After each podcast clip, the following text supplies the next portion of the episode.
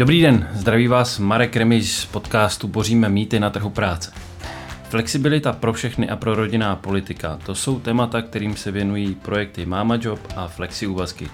Jejich cílem je dělat z trhu práce lepší místo. A dneska tu se mnou sedí Honza Klusoň, CEO společnosti Welcome to the Jungle a Jindřich Fiala, eh, CEO Designers, inovační designér, ale dneska tady sedí hlavně za neziskovku 100 skupin. Vítejte, pánové. Děkujem. A díky. Na portálu Welcome to the Jungle se dá najít spousta informací. Jak uspět u pohovoru, co obnáší která pozice, nový slovník vlastně té džungle pracovní. A co je cílem Welcome to the Jungle vlastně pro svět nebo pro trh práce jako takový? Když to řeknu hodně jednoduše, tak eh, cílem Welcome to the Jungle je, že pomáháme práci najít udržitelné místo v našich životech. A co si po tím máli představit? Ano. A je to o tom, že my vlastně Welcome to the Jungle jsme deep job platform. A klasický eh, job platformy, jobboardy, tak tam lidi jdou, aby si tam eh, naš přečetli ten pracovní inzerát, ten si přečtou, zjistí, jaký budou získají benefity, co je náplní práce, odpoví na pracovní nabídku a když tu práci získají, tak většinou na ten eh, klasickou job platformu dva roky nejdou v průměru, než zase hledají novou práci.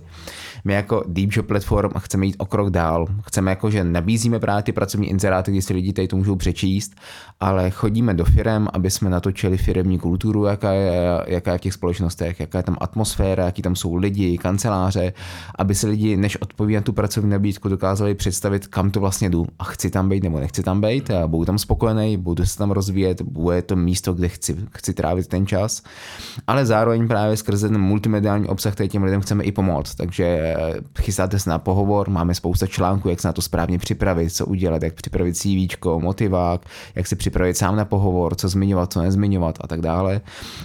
Už jste zaměstnanec, tak zase jak si říct o vyšší plat, jak zvládnout práci na dálku, jak to vybalancovat a starat se o své duševní zdraví, ale i fyzické zdraví. A vlastně chceme lidi provázet během té jejich kariéry a během toho jejich pracovního života a právě pomoci jim, aby tam tam nejenom už našli ten work-life balance, jak se říkalo do dnešní doby, ale právě aby našli, eh, aby ta práce měla to udržitelné místo v jejich životech, aby žili ten svůj život a práci tam dokázali začlenit. A uh to je na téma zaměstnanců. Obrací se na vás třeba i zaměstnavatele k toho, že někde tlačí bota, chceme nějakou změnu, poraďte nám? Určitě. My to vlastně jako máme hodně propojen. A zaměstnavatele, právě to, jak ukazujeme jejich firmní kulturu, jak tam mohou vystavovat ty pracovní nabídky, tak my jim vlastně pomáháme sehnat nový kandidáty skrze to, že oni budují značku zaměstnavatele, takzvaný employer brand. Takže my jim hodně pomáháme v tom, aby jsme je jako firmy poličtili a díky tomu můžou získávat právě více kandidátů, můžou být atraktivnějším zaměstnavatelem a díky tomu nemusí potom využívat tolik personální agentury a podobně, ale chodí jim hodně organicky. A Welcome to the Jungle je tuzemská nebo nadnárodní? Nebo... Je to nadnárodní společnost. My jsme tady začínali v roce 2015, eh, kdy jsme založili kariérní showroom Proudly, který měl relativně podobnou misi, ale ne až tak. A my jsme chtěli pomoci lidem ukázat ty firmní kultury, aby si našli práci tam, kde budou šťastný, tam, kde budou mhm. spokojení. A, a tady s tím jsme se začali rozšiřovat, rostli jsme v Čechách, rostli jsme na Slovensku a řekli jsme si, že vykročíme někam dál do Evropy, protože stále náš sen byl udělat z toho globální platformu, aby se lidi mohli podívat na firmní kulturu v Berlíně, v Paříži, v Londýně, nejenom prostě tady v Čechách a potažmo na Slovensku ale k tomu, že bychom potřebovali nějaký partnery, protože celou dobu jsme to financovali z vlastní kapsy, vlastně fungovali jsme z klasického biznisu. A takže když jsme se ohlíželi po Evropě, tak jsme poznali zakladatele Welcome to Jungle Jeremyho. A sedli jsme si, měli jsme stejnou misi, kulturně jsme si hodně sedli, tak jsme řekli, pojďme ty síly spojit. Proudly jsme prodali a kompletně exitovali do Welcome to the Jungle a od roku 2020 fungujeme v nových černožlutých drezech Welcome to the Jungle, ale headquarter máme právě v Paříži ve Francii. Fajn. Fungujeme Děkuji. ale jinak hodně globálně, fungujeme právě Francie, Španělsko, Velká Británie, teď budeme otvírat kanceláře v New Yorku v USA. A je to otázka lokální, že sice Welcome to Jungle je nadnárodní, teda, ale vlastně česká sekce dává jenom práci v Čechách, nebo jste propojený napříč? Jsme propojení, lidi se nás můžou podívat právě do kanceláří už všude v těch zemích, kde působíme, můžou si tam odpovědět na pracovní nabídky, můžou tam i číst o různých článcích. My fungujeme, by se říct, eh, takzvaně glokálně. A my vlastně fungujeme, že jsme propojení hodně, hodně právě takhle ta inspirace, lidi můžou nahlídnout, fungujeme jako jedna firma skrze všechny země, ale na druhou stranu každý ten trh práce je trochu specifický. Je tam jiná nezaměstnanost, jiné zákony, mentalita. jiná mentalita, lidi mají zájem o různé věci, takže jako na základě tady toho my potřebujeme vždycky komunikovat lokálně na ty jednotlivé trhy a, a proto říkám, že fungujeme globálně, lokálně, tudíž globálně. Super. No a k tomu, aby se dobře pracovalo, je potřeba mít v pohodě i rodinu a o to se snaží Jindřich Fialka.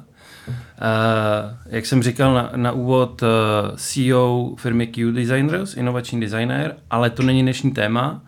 Dnešní téma je hlavně 100 skupin, nezisková organizace, která si dala za úkol do roku 25 založit 100 dětských skupin nebo školek. A to funguje samostatně, nebo je to pro zaměstnance a jak se vám to daří? A funguje to uh, jak samostatně, tak pro zaměstnance. Aha. Takže tu stovku dětských skupin a nejenom dětských skupin chystáme teďka třeba první lesní školku v Praze a chystáme i mateřskou školku jako skutečně mateřinku. Ano tak uh, stavíme tak, aby, aby fungovala každá samostatně, protože, hm, jak naznačil kolega, tak lokace, každá lokace má vlastní specifika a nejenom v Evropě a ve světě, ale i, ale i v rámci Česka. Takže školka, eh, naše školka v, eh, v Ostrově u Karlových varů prostě vypadá a funguje malinko jinak než naše školka v Praze a než naše školka teďka v Sedlčanech, kterou budeme hmm. otevírat třeba každý ten tým tak uh, má malinko jiný naturel. My máme samozřejmě nějaké jako hodnoty a pedagogické směřování, který sledujeme napříč těma školičkama všema. Ale, ale zároveň je potřeba jim nechat jako dostatečnou míru svobody a, a samostatnosti hmm. na úrovni těch lokálních prostě týmů a, a mikrokomunit. Mikrokomunit rodičů a, a těch dětí a těch týmů našich. Takže když to zjednoduším, primárně nebylo cílem založit firmní školky? Uh, ne, firmní školky jsou jeden z Hmm, jedna z forem, kterou tohle může nabít. Takže když uh, firma potřebuje firmní školku, tak to je něco, co my umíme připravit a postavit mm-hmm. a mhm. potom provozovat. A buď přímo součástí té firmy, pokud je dost velká, pokud jste Škodovka, tak máte spousty zaměstnanců a potřebujete pravděpodobně firmní školku.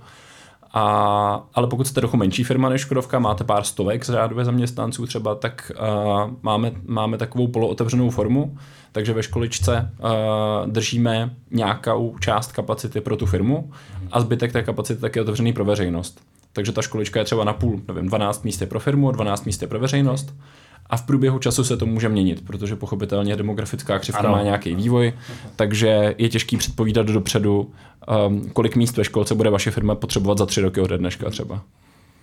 Inovační designerství je odvětví, který jsem díky vám objevil úplně nově, ale to je, já si to vykládám jako něco, co zlepšuje ekologii, uh, vlastně celkově všeho, že hmm. nějaká recirkulace, ať produktů, Uh, s jedním výrobcem nábytků jste tuším dělali nějakou, nějakou větší věc. Co vás vlastně přivedlo k tomu uh, zakládat školky, založit tu neziskovku a, a pojďme, pojďme tady jako pracovat s dětma?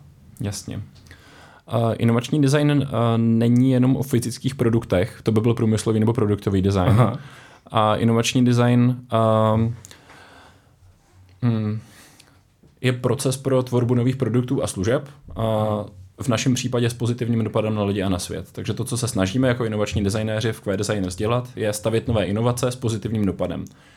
Ať už na konci dne naberou jako formu fyzického produktu, nebo nové značky, nebo nové firmy, nebo tady v tomhle případě neziskovky. To, co bylo potřeba, tak byla neziskovka, takže pro nás inovační designéry je ta forma, kterou, na který pracujeme, tak je až druhá věc, kterou řešíme. To první, co řešíme, tak je vždycky funkce, k čemu to je. Mm-hmm. A pokud na začátku je otázka, jak posílit školky v Česku, tak ideální forma, kterou to dělat, jsme došli k tomu, že je neziskovka. Mohlo to být SROčko technicky, mohlo to být zapsaný ústav třeba, nebo to mohlo být ještě něco jiného, ale, ale vyšlo nám z toho, že neziskovka je ta správná cesta tady. Takže z pohledu inovačního designu ta, ta forma uh, není až tak důležitá. Důležitější je, proč to děláte a jaký dopad to má na konci mít. A ten důvod proč? A ten důvod, proč je uh, válka na Ukrajině ve skutečnosti. Protože když v loni, začala válka, tak relativně rychle bylo jasný, že k nám přijde velký počet uh, uprchlíků a většina z nich budou ženy s dětmi. A takže hned vlastně druhý den po, po začátku invaze jsme si ve studiu sedli, je nás zhruba 20 inovačních designérů, a shodli jsme se na tom, že se chceme soustředit na dlouhodobý dopady krize, ne na krátkodobý. Hmm. Protože ty krátkodobí, to jsme viděli před tím jako covidový krizi a třeba když bylo tornádo na Moravě, tak ty krátkodobý dopady začne spontánně řešit celá společnost, což je skvělý. Takže všichni začali dělat potravinové sbírky, dělat sbírky oblečení, začali vozit rupochlíky, začali, že zorganizovala se rychle ta iniciativa na hlaváku, která uh, děla, byla ten první bod kontaktu. A takže ty uh, aktuální potřeby se daří řešit relativně rychle, spontánně skrz jako reakci společnosti, ale potom zbydou nějaký dlouhodobý problémy, a na který už není tolik jako síly a, a je vidět, že ta první vlna jakoby pomoci tak mm, se vyčerpá během jednoho, dvou měsíců třeba a potom se lidi musí vrátit že, k normálně k práci a k vlastním životům, nemůžou pomáhat do nekonečna. Takže jsme se eh, na úrovni studia shodli, že se chceme zaměřit hlavně na dlouhodobý dopady krize. Poslali jsme výzkumníky do terénu, máme pár výzkumníků ve studiu a mluvili jsme s prvními uprchlíkama, mluvili jsme s neziskovkami, mluvili jsme se státem a hledali jsme, jaký ty dlouhodobý dopady budou. Našli jsme jich X a z toho jsme si vybrali jeden a to je, že pokud do Česka přijde kolem půl milionu eh, uprchlíků a nějaká část z toho budou ženy s dětmi, tak narazíme na to, že nejsou školky. A nebyly ani před válkou. Takže jsme si vybrali jeden problém z těch všech, co jsme našli a řekli jsme si, OK, jak můžeme začít řešit problém nejsou školky v Česku systematicky. Takže e, e, nabízí se e, řešení, teda, nebo řešení, otá- mám spíš otázku, jestli víc bylo to místo, anebo jako měnit, protože to jsem se i dočet, hmm. měnit jako pohled na to před, předškolní vzdělávání nebo to hmm. školní mateř, období školky, se v tom vždycky zakoktám tady v těch skupinách. Um, chcete měnit jako předškolní pedagogiku, a inovovat, nebo vlastně vytvořit jenom prostor, kde se to může samo udít? Obojí. obojí. A protože to, co schází, tak není jenom uh, prostor, uh, ale možná je to i hm, přesně posun uh, jakoby v kvalitativním úhlu pohledu. Takže ta naše jako celková mise z toho skupin tak je, že posouváme kvalitu a dostupnost předškolní péče a vzdělávání v Česku. Kvalita a dostupnost. A jde to hmm. ruku v ruce. Určitě. Takže zakládáme nové školičky a dětské skupiny a lesní školky a zároveň nastavujeme úplně jinou asi míru očekávání uh, uh, od toho, jak má vlastně vypadat skvělá školka. Jak, jak, jak, co tenhle pojem znamená. To je, to je ten ultimátní cíl, posunout tu kvalitu. Jak vnímá uh, posun kvality Jindřich Fialka v mateřské školce? a, no už je to nějakou dobu, co já jsem osobně byl v mateřské školce, a, ale ještě si to pamatuju. A, hm když to, když to stáhnu na něco konkrétního a představitelného, tak je to nejdůležitější, co je potřeba, aby se událo mezi zhruba třetím a pátým rokem života, tak je socializace. Je potřeba, aby se děcko dostalo do kolektivu a začalo fungovat s ostatníma dětma a dospělýma a nastavilo si správně nějaký kulturní a společenský návyky, a aby se dokázalo vyjadřovat samo za sebe, aby dokázalo sebrat zpětnou vazbu, aby uh, se naučilo fungovat v kolektivu uh, a nastavit nějaký rozumný vztahy. A tohle je ohromně důležitý a ukazuje se, že to má potom ohromný vliv uh, v průběhu celého života vlastně. A uh, je taková uh, těžká pravda a to je, že co se lidi ne- nenaučí v mateřské školce, tak potom v životě dohání skrz terapii.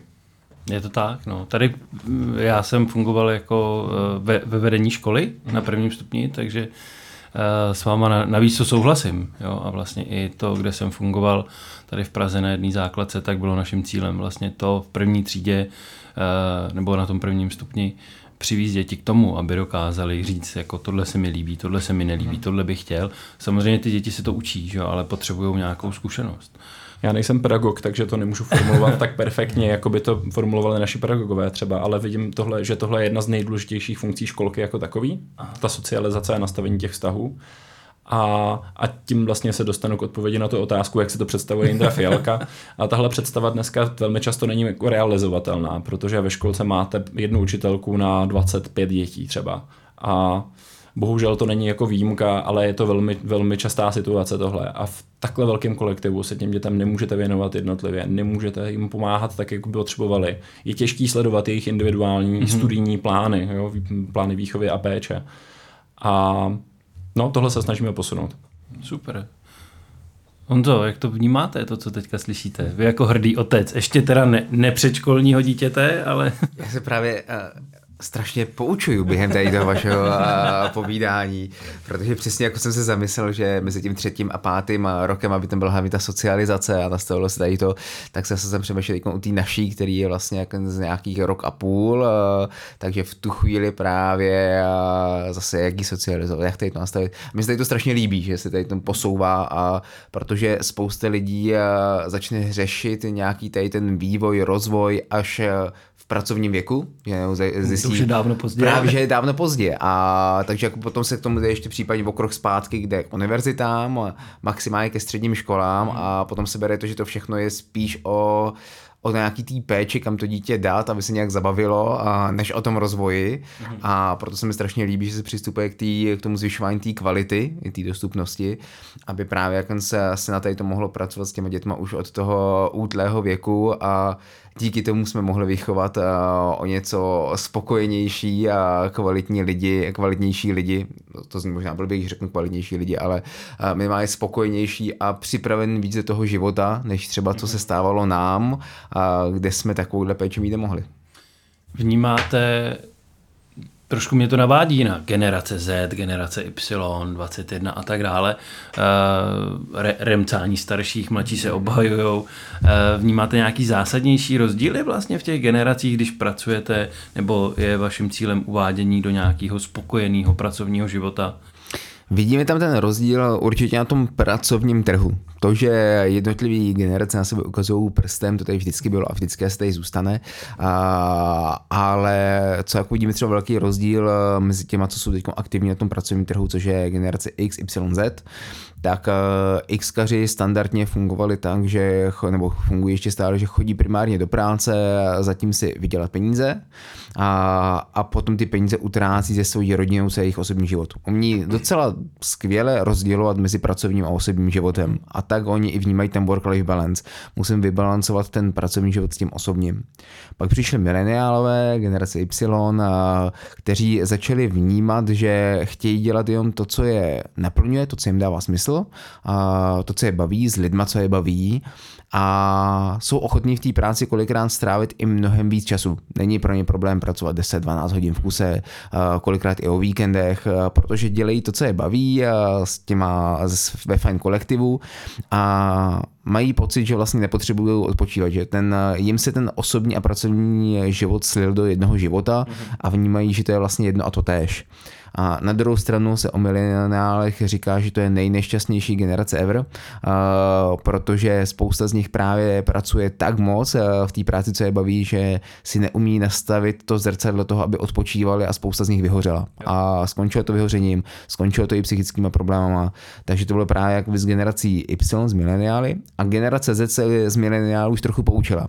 Takže ta už hledá tady ten work-life balance zase zpátky a spíš právě hledá to udržitelný místo té práce ve svém životě.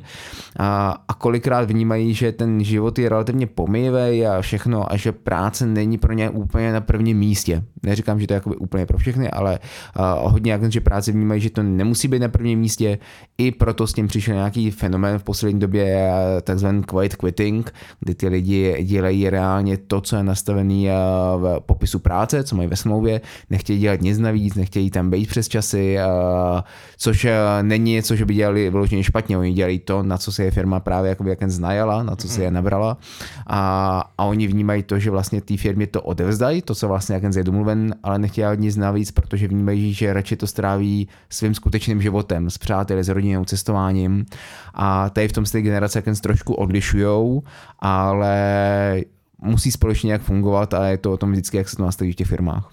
Jasně. Ryba smrdí od hlavy.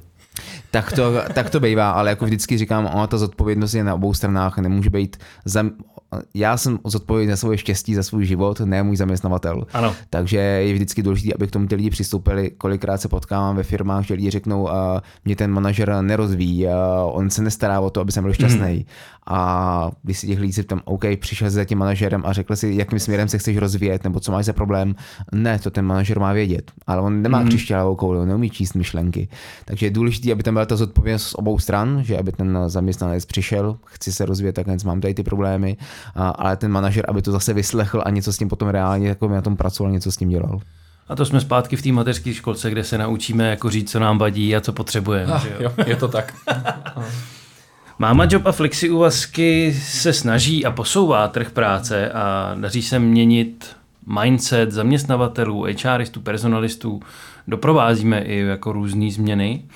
A zejména v oblasti flexibility a diverzity. Jak vlastně pro vás, vy jste potom teďka začal mluvit, Honzo, eh, jak pro vás, nebo co pro vás znamená skloubení práce a, a rodinného života, Eh, diverzita jako taková, práce versus rodičovství. Indro, vy ještě nemáte tuhle zkušenost, jestli dobře vím. Je to tak?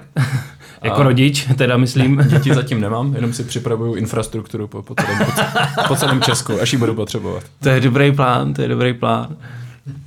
Uh, tak možná začneme od vás. Vy, vy jste šel do těch školek, uh, nebo zakládáte ty školky. Uh, jak vnímáte jako nerodič rodičovství a práci. Tady to téma té diverzity. Hmm. A většina lidí v, ve sto skupinách jsou ve skutečnosti rodiče. Mm. A nás, co ještě nejsme rodiče, tak je tam, hm, bych spočítal na prstech jedné ruky, pravděpodobně. A takže na všech našich kolech jsou nějaký děti někde na pozadí a, a všechny naše schůzky jako tohle téma nějak musí zohlednit. A to, jakoby první velký postřeh z, z práce s rodičema je, že uh, chtějí pracovat. Mm-hmm. Že chtějí dělat, chtějí dělat na věcech, v kterých vidí smysl, přesně, protože většinou jsou z té generace, která potřebuje v práci smysl. Uh, uh, díky bohu za to. A um, částečně je to možná tím, že máme štěstí na, na, uh, jako neziskovka 100 skupin. Přitahuje lidi, kteří přesně mají pocit, že tohle téma je pro ně a pro společnost důležitý, chtějí tomu věnovat svůj čas. Takže hledají způsob, jak to správně vybalancovat s péčí o dítě, jak to správně vybalancovat doma, jak to vybalancovat jako s, s partnery. A, a postupně se jim to různě daří. Takže jakoby ta, ta, ta cesta existuje a, a my jsme nejčastěji v kontaktu s lidmi, kteří jako s, s tím stráví ten čas a hledají. A mm-hmm. Je taky vidět, že se to v průběhu času mění, že jak děcka rostou, tak jak se mění jakoby okolní uh, kontext, tak prostě musíte improvizovat jako častěji.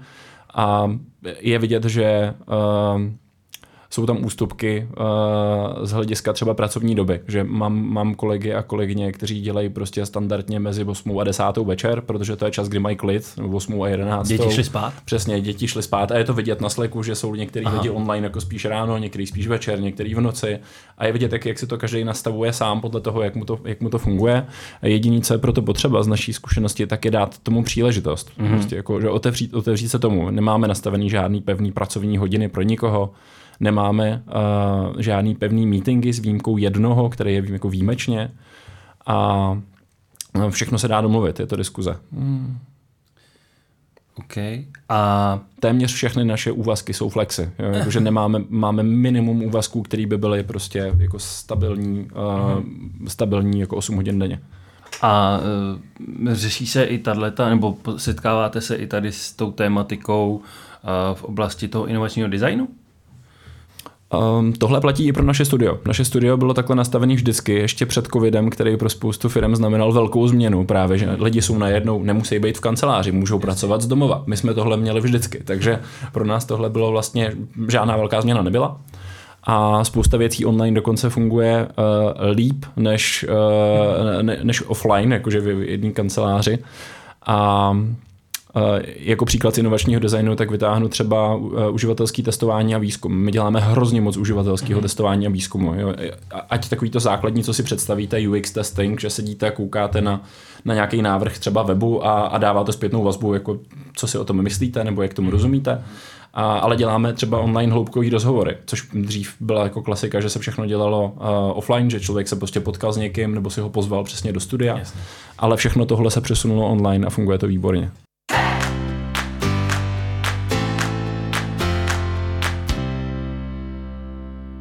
Ta otázka směřuje i k tomu, eh, jestliže vytváříte nějaké služby s pozitivním hmm. dopadem, tak jestli i ta poptávka nebo ta zakázka někdy obsahuje hmm. tady, tady tu změnu. Jakou změnu? Uh, toho pojďme, pojďme se zaměřit jako diverzita, pojďme se otevřít víc tomu rodičovství, aby ty lidi mohli mít uh, ve své práci a v tom, co dělají, uh, víc toho osobního života. Mm-hmm. Tohle je extrémně specifický ve vztahu k tématu, ve kterém uh, zrovna pracujeme, ve kterém zrovna děláme. Takže inovační studio mm, dělá teoreticky jako mm, hodně témat mm-hmm. a nám se historicky stalo, že jsme několikrát dělali uh, s IKEA, několikrát jsme dělali třeba s Českou spořitelnou, teďka zrovna s nimi spolupracujeme znova, dělali jsme s nějakýma developerama, takže se nám opakují jakoby podobné témata. Často se nám opakuje téma vzdělávání, takže jsme mm-hmm. měli blízko i k tomu předškolnímu. A zmíním eh, dva projekty jako za všechny, abych vytáhnul, jako je, co to vlastně je inovační design. Jo, že Česká spořitelná se nám ozvala s tím, že má nadaci České spořitelny a její poslání je podporovat vzdělávání v Česku. A doteďka to nadace dělala tak, že podporovala finančně neziskovky, které to dělají. Takže podporovala třeba Edu změnu, nebo Eduin, mm. nebo změnu um, začni učit a, a, a pár desítek takových neziskovek. Ale přišli za náma s tím, že by chtěli postavit nějaký vlastní projekt, který podporuje vzdělávání v Česku. A otázka je, co to má být a jak to má fungovat. A jak to udělat, aby to fungovalo příštích pět až deset let a nebyla to jenom kampaň na pojďme nabrat víc učitelů do škol třeba. Jo. To je inovační design. Začíná to problémem, jak zlepšit vzdělávání v Česku a končí to nějakým fungujícím řešením, což v tomhle případě je uh, program, který se jmenuje Den pro školu, běží už teďka druhý rok. Mm-hmm. A Den pro školu jsme postavili uh, v našem studiu uh, a funguje tak, že spojuje dobrovolníky z praxe a učitele ve školách. Takže učitelé ze škol, hlavně ze základních a středních škol, si můžou pozvat na den do školy někoho, uh, člověka z praxe. A je tam pár stovek, možná už tisícovce dobrovolníků v tuhle chvíli a za první rok pilotního provozu a tím prošlo přes 10 tisíc dětí. A je tam přes 800 zapojených škol a běží to 100% organicky. Ani, ani my, ani Spořka jsme na to nedělali v průběhu prvního roku žádný aktivní marketingový kampaně. Běží to jenom na tom, že lidi chtějí pomoct. Chtějí přijít do školy, chtějí sdílet zkušenosti a chtějí předávat inspiraci pro děti. A spousta lidí má ten pocit, že jo, když se mhm. dostane ve své kariéře do nějakého bodu, tak si říká, hm, jak bych mohl vlastně předat jako to, co jsem se naučil. A jít na den do školy je skvělá cesta. Takže to by byl příklad inovačního projektu. Skvělý. Já třeba tady o tom musím říct, že ten projekt mě extrémně zaujal. A já jsem ten člověk, který má to okno otevřené, že tam chci zaregistrovat jako ten dobrovolník. Akorát furt přemýšlím, jak tam to narovu do toho kalendáře, aby jsem tam šel. Ale taky jako právě se na to chystám, že je skvělá věc. Jako no. Určitě. Paráda. se krásně zkuste potkala. to, zkuste jeden den a, a, a pak se uvidí. Jako já právě jsem tam jako dělám nějaký přednášky na školách, eh, jak na středních, na výškách, eh, ale právě, že jsem si říkal, že se mi líbí přesně nějaký projekt, který to zaštiťuje a který dokáže s tím pomáhat nějak globálněji. A, a právě si říkám, že naopak, eh, že je to i, že tady ty dobrovolníci nejenom, že něco předávají, což je jakoby příjemný předat, ale že většinou i z těch škol já se odnáším strašně moc pozitivní energie a super náladu. Takže jako není to o tom, že něco předávat, ale vlastně i z toho něco skvělého získávám. Oni vlastně ty děti a ty studenti nejsou zas tak hrozný, že jo, jak se říká. jsou z toho krásný příběhy právě, který lidi, kteří byli na dně pro školu, nebo na druhém, na třetím, na čtvrtém, tak potom spontánně sdílí většinou na sítích, takže na LinkedInu, na Facebooku, na Twitteru, na Instagramu a můžete si to přečíst, jako to je ta zpětná mm. vazba, přesně. Velká část lidí je překvapená, jak je to nabije. Mm. Jako, šel jsem do školy, připravoval jsem se na to nějakou dobu, chtěl jsem, aby to by mělo smysl, aby to mělo dopad a odcházel jsem nadšený a s úplně změněnou představou toho, jak vlastně vypadá dnešní mládež. Jo, ta, ta, ta představa lidí je velmi vzdálená často od toho, co zažijou v té škole. Mm. To byl asi taky ne, takový neplánovaný pozitivní dopad. Tohleto. A tohle naopak byl naprosto plánovaný pozitivní dopad. Jo. Protože no, tohle je ten... Uh, že se změní pohled na ty děti? No jasně. Tak to je skvělý. A uh, den pro školu vlastně začínal tou otázkou, jak zlepšit vzdělávání v Česku. A tam je spousta. Našli jsme asi 50 různých problémů, které by se daly zlepšit. Jo? Jeden z nich je třeba byrokracie. Ano. Učitelé 53% svého času stráví tím, že vyplňují papíry a ne tím, že učí. Jo? To je špatně. S tím by bylo fajn něco dělat. A akorát v rámci toho projektu, kdybychom vymýšleli řešení byrokratizace škol, tak by to potom nemělo ten dopad, který my jsme vlastně plánovali. A vybrali jsme si uh, důležitější téma z našeho pohledu v tu chvíli a to bylo, uh, pojďme otevřít školy veřejnosti. Honzo, a uh, jak vnímáte vy posun toho tuzemského českého trhu práce v oblasti diverzity, rodičovství, nějaký flexibility? Vnímám, že před covidem to bylo takový hodně zpomalený. A relativně startupy, inovativnější firmy nabízely nějakou větší flexibilitu práci z domova. A Covid tady to trošku urychlil a najednou firmy zjistili, že i ty eh, zaměstnanci zvládnou pracovat z domova, že museli přejít na nějaký systém, aby fungovali na dálku, aby byli ty lidi efektivnější, aby pracovali lépe. Takže vidím, že teď eh, už to funguje mnohem pozitivněji, že spousta firm eh, nahlíží na to, že chápe, že tam musí tady to vybalancovat, musí tady v tom pomoci i těm rodičům a, a postupně se k tomu posouvá i legislativa, která teď podporuje víc ty částeční úvazky, které do nedávna tolik se nepodporovaly. A osobně vidím, že ty firmy nabízí větší flexibilitu, která se už začíná relativně stávat standardem. Lidi, kteří přichází po škole, tak už žádají, že chtějí minimálně 2-3 dny a mít možnost práce z domova. Nechtějí se jenom 5 dní v týdnu v kanceláři.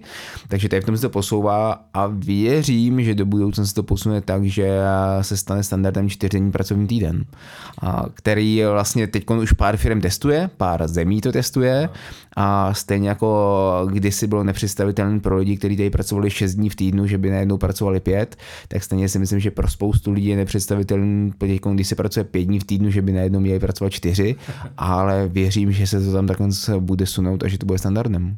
Tuším, že ve Švédsku, nebo kde to je už standard? Na Islandu je to Na standard, Islandu. Eh, testovalo se to teď ve Velké Británii, ve Španělsku, eh, hodně společností to dnes využívá hodně ve Francii, protože tam třeba je to vlastně udělané eh, za mě úplně zajímavě, jakoby, nebo chytře, že jeden den v týdnu děti na základních školách nebo děti ve školách mají volný na kroužky.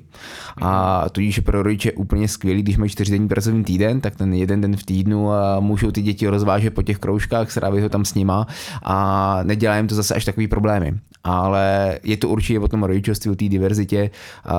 Česká republika ještě má co dohánět. Máme jednu z nejdelších eh, rodičovských dovolených vůbec eh, celosvětuje, co je jakoby skoro možná. Jednu z nejdelších, neříkám, že úplně nejdelší. A z mého pohledu je to trošku past. Je to trošku past, protože většinou ty maminky, co tam jsou takhle dlouho na té rodičovský dovolený, když si vezmeme s dvěma dětmi, jsou kolikrát až 8 let, tak najednou je pro ně těžší ten návrat a zaměstnavatel neví, jak s ním pracovat vlastně tady s těma lidma. Takže z mého pohledu určitě je to i o tom přístupu, aby tady ty zaměstnavatele dávali možnost víc těch částečných úvazků, chtěli víc začlenovat ty rodiče, aby tady ta flexibilita mohla se ještě víc navázat, ta efektivita byla lepší a mohli jsme trošku v tom dohánět ten západní svět. No, Um, máma Job měla talk show nedávno, kde byl hostem David Škrobánek, který eh, léta dělal v, uh, v Británii HR ředitele mm. a právě tam o tom mluvil, že vlastně jako na tom západě nebo v té Anglii bylo celkem běžný a hledal i tu cestu tam tehdy on, jak vlastně ty maminky na mateřský, jako pojďte jednou za měsíc, vemte sebou dítě a pojďte na poradu, ať jste v nějakém jako režimu udržovacím. Jako. My třeba ve Francii jsme udělali uh, nutí vlastně, nebo jsme tam podepsali s dalšíma firmama, my jsme byli jedna z zakladajících firm Parenthood Matters. Je to o tom, aby se právě podporovali ty rodiče, aby ten mluví z šátečních masků. A například v té Francii je to ještě o něco jednodušší, by se dalo říct, protože tam běžná rodičovská dovolená trvá čtyři měsíce, uh, takže většinou po čtyřech měsících my tam dáváme ještě extra maminkám a po, po případě i uh, tatínkům uh, nějaký měsíc navíc, takže je tam o tom, že po půl roce se ty lidi vrací, ale potom půl roce nezameškají toho tolik, nes, nesnižuje se jejich sebevědomí v rámci pracovního světa hmm. a tak dále, nesnižují se ty aktuální znalosti, dovednosti tolik, jako tady u nás, když tam je maminka 3-4 roky a na té rodičovský, tak je to potom úplně jiný příběh. No. A jak vlastně vnímáte jako flexibilita? Když se řekne flexibilita, tak většina lidí si představí, že můžu chodit do práce, kde chci, můžu si to udělat o půlnoci. Ale to je vlastně asi hrozně malá část toho pojmu, co je zatím. Že? A spousta lidí, spousta profesí si tohle to nemůže dovolit. Učitelé zmiňovaný, že? Ty, ty prostě musí být někdy v té škole s těma dětma. Co, co za vás může, všechno vlastně obsahuje ta flexibilita? To je strašně široký pojem, přesně. A jak už tady zmiňoval Jindra, a já jsem si přesně vžil i do té situace, u nás taky vlastně a funguje, že nemáme žádnou pracovní dobu, nemáme, že lidi musí pracovat 8 hodin denně a máme prostě, aby tu práci jenom udělali. A já třeba jako takhle čerstvý, relativně čerstvý tatínek, tak přesně tady tom jsem za toho vžíval, že jsou dny, kdy se nastavím budíka na pět ráno a ještě než malá se probudí, tak doháním nějakou práci nebo dělám. Jsou dny, kdy s ženou pracujeme od mezi tu 8 desátou, když se malá uspí, zase právě je tam ten prostor večer. A, ale ta flexibilita právě by měla být o tom, aby nám pomohla žít kvalitnější život. Mm. A ne o tom jenom stihnout víc práce, ale o tom mít ten kvalitnější život. Takže aby jsme se to mohli uspůsobit tomu, co vyhovuje mně jako člověku, protože každý člověk jsme jiný, každý mu vyhovuje něco jiného. Mm a zaměstnavatelé by tady to měli pochopit a i tady to nabídnout, protože někdo chce pracovat ráno, někdo odpoledne, někdo večer a, a postupně tady k tomu dělat ty kroky. My jsme třeba, máme s českým týmem, jsme zavedli už, když jsme zakládali firmu neomezenou dovolenou. A ve finále lidi si stále vybírají zhruba v průměru kolem těch pěti týdnů dovolené. A rekord tam máme asi nějakých 11 týdnů, co jsme jako zažili, ale bylo to o tom, že ta kolegyně rok předtím si dovolenou nevzala skoro žádnou, takže se naopak teď doháněla, aby si jako odpočinula a je to o tom nastavit to tak, aby člověk právě mohl žít ten kvalitní, spokojený život. A vidím zatím právě tu možnosti těch částečných úvazků v rámci flexibility, vidím zatím právě tady ty dovolené, aby se s tím jak lépe pracovalo. Potažmo vidím v tom ten čtyřdenní pracovní týden, ale spousta firm třeba ten čtyřdenní tý, pracovní týden, který už zkouší, tak uchopí tak, že jim řekne OK, budeme pracovat čtyři dny v týdnu, ale musíte se odpracovat 40 hodin. Hmm. Což je za mě strašně špatný krok, yes. protože v tu chvilku jim řeknete OK, my vás chceme víc vystresovat a zcukneme vám to do jednoho, do čtyř dnů z mýho pohledu a jak jsme to nastavili třeba u nás na headquarteru v Paříži, tak jsme nechali úplně stejně ty pravidla té flexibility, jako byly doteď akorát jsme to omezili, nebo jsme těm lidem chtěli pomoct, aby, pomoci, aby byly efektivnější. Mm-hmm. Nové nástroje, nové pracovní postupy, procesy, aby ty lidi mohli být efektivnější, aby stihli stejné množství práce za ty čtyři dny, ale přitom tam nemuseli být těch hodin víc, aby jsme jim právě tady to usnadnili. A to si myslím, že je ta správná flexibilita, která by se měla šířit dál. To bylo právě v tom Švédsku, tuším, jak jsem tady zmiňoval, že tam zavedli tu 6-hodinovou pracovní dobu v nějakých větších firmách a že vlastně výsledek byl ten, že ty lidi jsou efektivnější. I v teď ve Velké Británii, že byl 104 dní pracovního týdne, tak eh, většina firm v tom chce i pokračovat, mm-hmm. protože ty lidi byli spokojenější, efektivnější a vlastně ty firmy vidí naopak ten pozitivní dopad. Indro, co je pro vás flexibilita? Já bych to všechno zopakoval asi, takže to můžeme, tak to, může, to, to, to můžeme přeskočit. No, myslím, že je hrozně důležitá, ale líbí se mi, jak, jak o tom uvažujete ta uh, míra zodpovědnosti na obou stranách, to zaznělo někdo na začátku. Téma důvěry vlastně. A no tak, mám pocit, že tam je nějaká kulturní bariéra, kterou je možná potřeba překročit tady v mhm. Česku. A přesně ten pocit kontroly, který člověk má, když má všech sto lidí v té jedné kanceláři a vidí ty vlaječky, jak, to, jak jsou přihlášený, že jo, píchačky a tak, to už dneska není, ale... Ale... Je, pořád ještě. Ještě, ještě to je. No, ale... Hm, No, líbí se mi ta, uh, ten přístup, který dává uh, lidem příležitost si to nastavit, tak potřebujou, který zároveň předpokládá tu důvěru, že si to nastaví nejenom tak, jak oni, oni potřebují, ale zároveň respektují očekávání ze strany přesně zaměstnavatele firmy. Takže mají tu osobní zodpovědnost tak, k tomu, přesně. co mají udělat. A já nechci nikoho kontrolovat, jestli doma prostě odmakal 8,1 hodiny, nebo to, to je z mého pohledu nesmysl. A takže je pro mě daleko přirozenější, možná protože jsem člen té správné generace asi, a lidem tu zodpovědnost dát mm-hmm. a, a věřit jim, že uh, budou dostatečně zodpovědní na to, aby to na konci dne fungovalo a už se nám to několik let daří. Takže, takže flexibilita je přímo spojená s důvěrou a zodpovědností. Mám ten pocit. Třeba přesně jak ty říkáš, že ten příklad, my jsme tady s tím zavedli, to jsme zakládali firmu, tak tu neomezenou dovolenou. Ale říkám, že to je neomezená dovolená v kontextu. Já když o tom mluvím někde v médiích nebo vyjde o tom nějaký článek, tak vždycky pod tím a 100 komentářů do té firmy by jsem nastoupil a v životě by mě už neviděli, no. protože bych se vzal dovolenou. Hmm. Ale takhle to nefunguje takovýhle člověk, aby jsme k nám ani nenabrali. A je to o tom, že každý chápe svoji roli v tým týmu, v té firmě, má tam tu zodpovědnost a chce osobně sám, aby ta firma rostla, aby se nám dařilo, aby se i on mohl mít dobře a v tu chvíli každý má takhle tu zodpovědnost a vnímá to, kdy si tu dovolenou může vzít. Například uh, účetní se nevezme dovolenou první dva, mě, dva, dva dny v měsíc uh, v roce, první dva měsíce, pardon, první, první dva měsíce v roce, uh, protože se dělají finanční závěrky a celá firma by měla potom s tím problémy.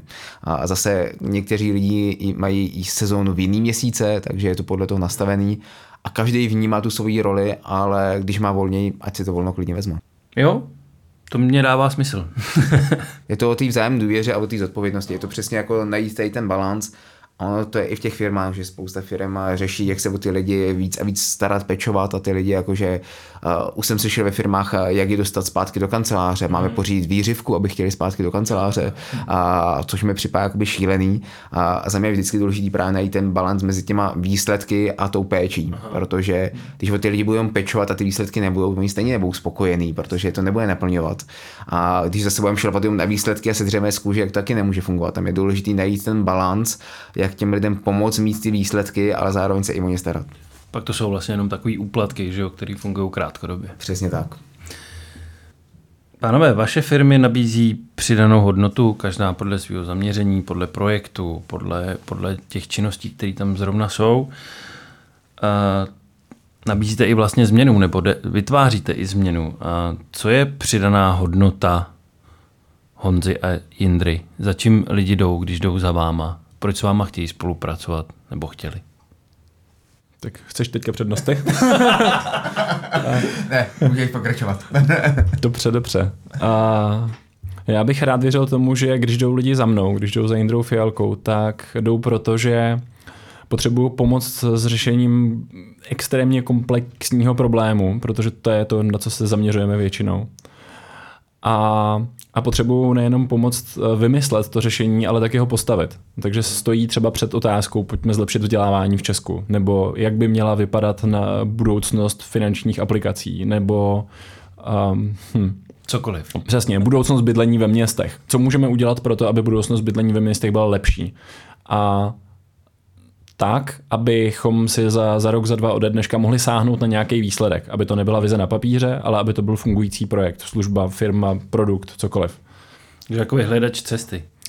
Tak, mám, mám pocit, že, že se mi daří většinou uh, pochopit uh, věci v kontextu a vidět souvislosti a vyslovit nějakou vizi řešení, ke který se pak ostatní můžou přidávat. Takže okay. to je to, co se snažím dělat dlouhodobě. Díky. Honzo? Uh, to bylo hezký povídání, já jako přemýšlím, jak to uchopit ještě z mojí strany. Ale já si myslím, že moje předána hodnota je, že to, co my děláme jako firma, to, že se pokoušíme měnit trh práce, přinášet vlastně inovativní pohled na tu práci a najít to udržitelné místo té práce v našich životech, tak je to něco, co já se pokouším žít a pokouším eh, se, aby to žili i lidi kolem mě. Takže je to o tom, že jim tady v tom chci pomoci, chci jim pomáhat uh, řešit tady ty den problémy, ukazovat jim tu cestu a ukázat jim, že za prací se z toho schovává mnohem víc než jenom výplata.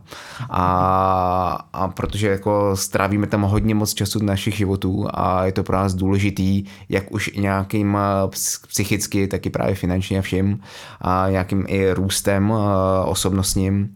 Takže to je něco, co já vlastně jak dokážu těm lidem pomáhat a doufám, že se mi to daří a že ze mnou přijdou, tak že se mě můžou spolehnout, že nějakou tu cestu vždycky najdem.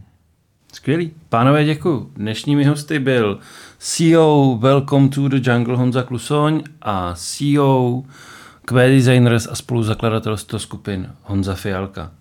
Jindra Fialka. Jindra Fialka. Jindra Fialka, pardon. Pánové, moc krát děkuji za rozhovor a ať se vám daří v práci i v osobním životě. Mějte se krásně. Díky. Díky moc.